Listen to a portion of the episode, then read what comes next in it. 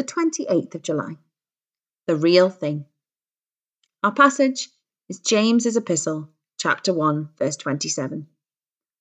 Religion that is pure and undefiled before God the Father is this to visit orphans and widows in their affliction, and to keep oneself unstained from the world. It is easy to be religious. There are many religious people, and there are many different religions. Jesus met many religious people in his day, people who claimed to worship God in a far better way than Jesus did.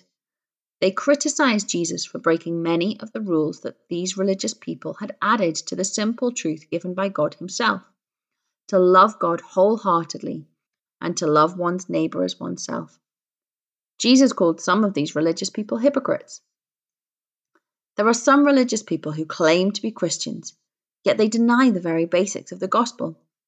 These were the people that James, who wrote the words I said earlier, was speaking about. What God is looking for in those who claim to be Christians is quite simply a Christ like life. God can easily see hypocrisy, and He hates that.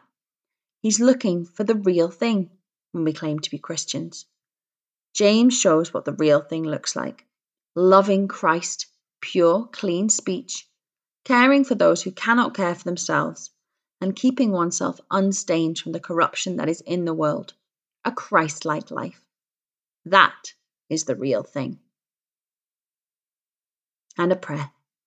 Dear Lord, help me to be a real Christian as I profess your name. Amen.